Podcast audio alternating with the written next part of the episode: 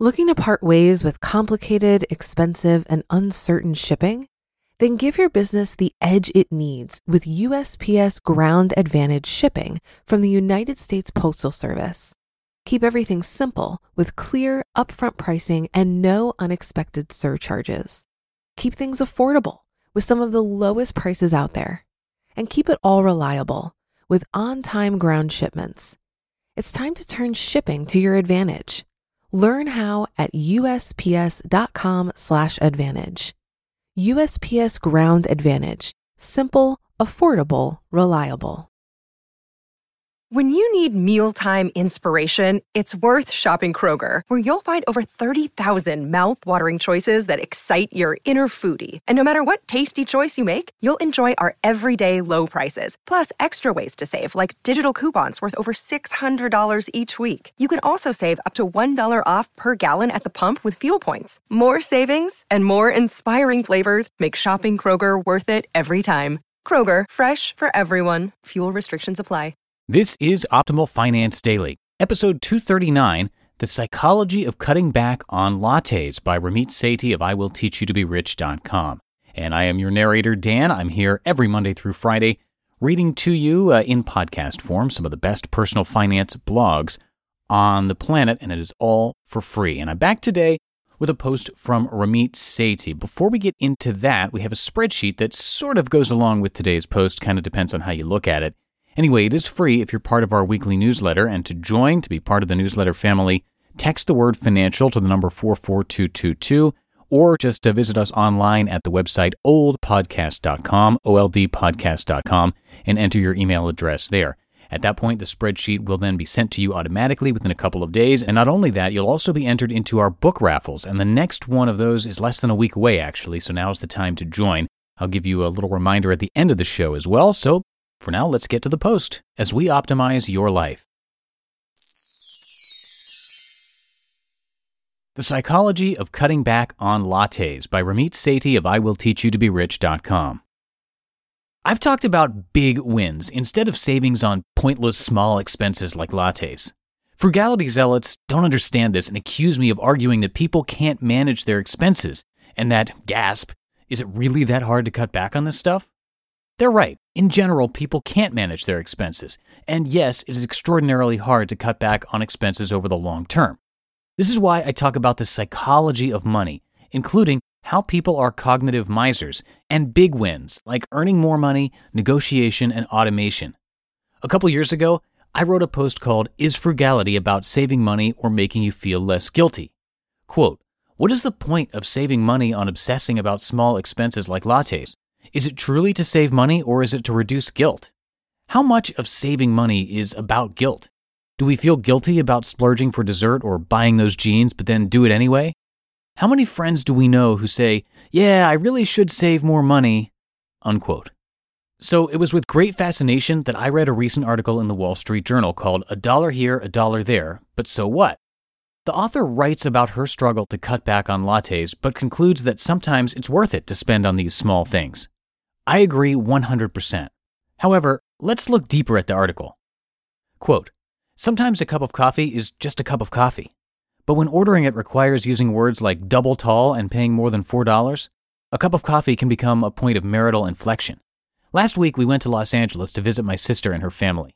I flew in with our two little kids on Thursday, and my husband met us there a few days later. When he climbed into our rental car, Joe gave me a quick kiss and began surveying the mess. It's amazing what two kids can do to a back seat of a car in a mere 36 hours. I see evidence of four cappuccinos totaling probably $20, he said.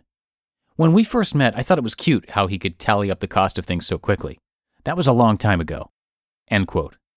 Here's a woman who absolutely loves her morning cappuccino, but admits that it has become a point of marital inflection between her and her husband. These trivially expensive beverages cause major rifts when finances are discussed. Quote, the problem, though, is that cappuccino is not a line item in our family budget. We don't make room for such things when deciding how to spread our dollars. Last year, Joe asked me if I wanted to add it, cautioning me that I'd need to cut out another cost. If you worked 50 weeks a year, he explained, and got a $4 coffee every workday, you'd need to subtract at least $1,000 from other discretionary spending on things like exercise or manicures. So I cut out the cappuccinos, for a couple of months anyway. and then I began to indulge again. End quote. The yo yo of spending, cutting back, and starting to spend again is something I've described in an article. After elaborating some more, the author admits what I suspect is true of most people when it comes to personal finance and spending. Quote The truth is, when it comes to small indulgences, fancy espresso drinks, tubes of drugstore lipstick, I see the budget as an aspiration. Like a diet, it's something to respect and work toward. End quote.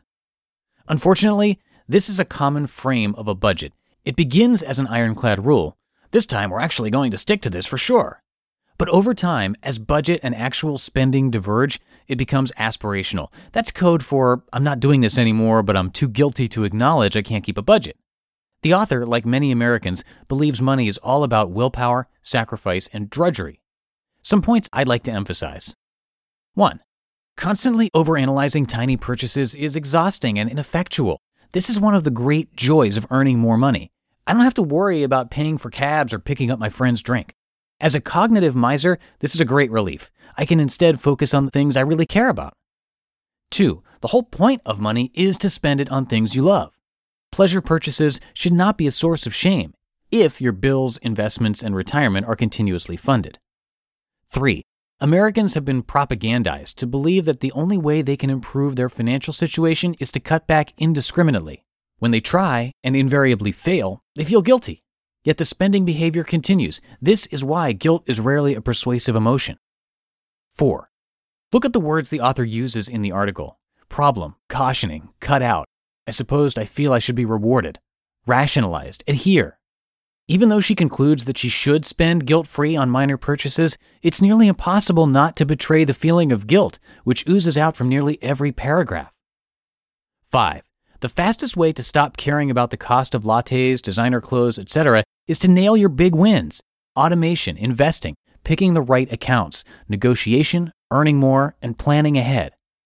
I love the author's conclusion, but this is a terrific example of how deep our invisible script is about cutting back on minor expenses, as if it will really make that big of a difference. It won't.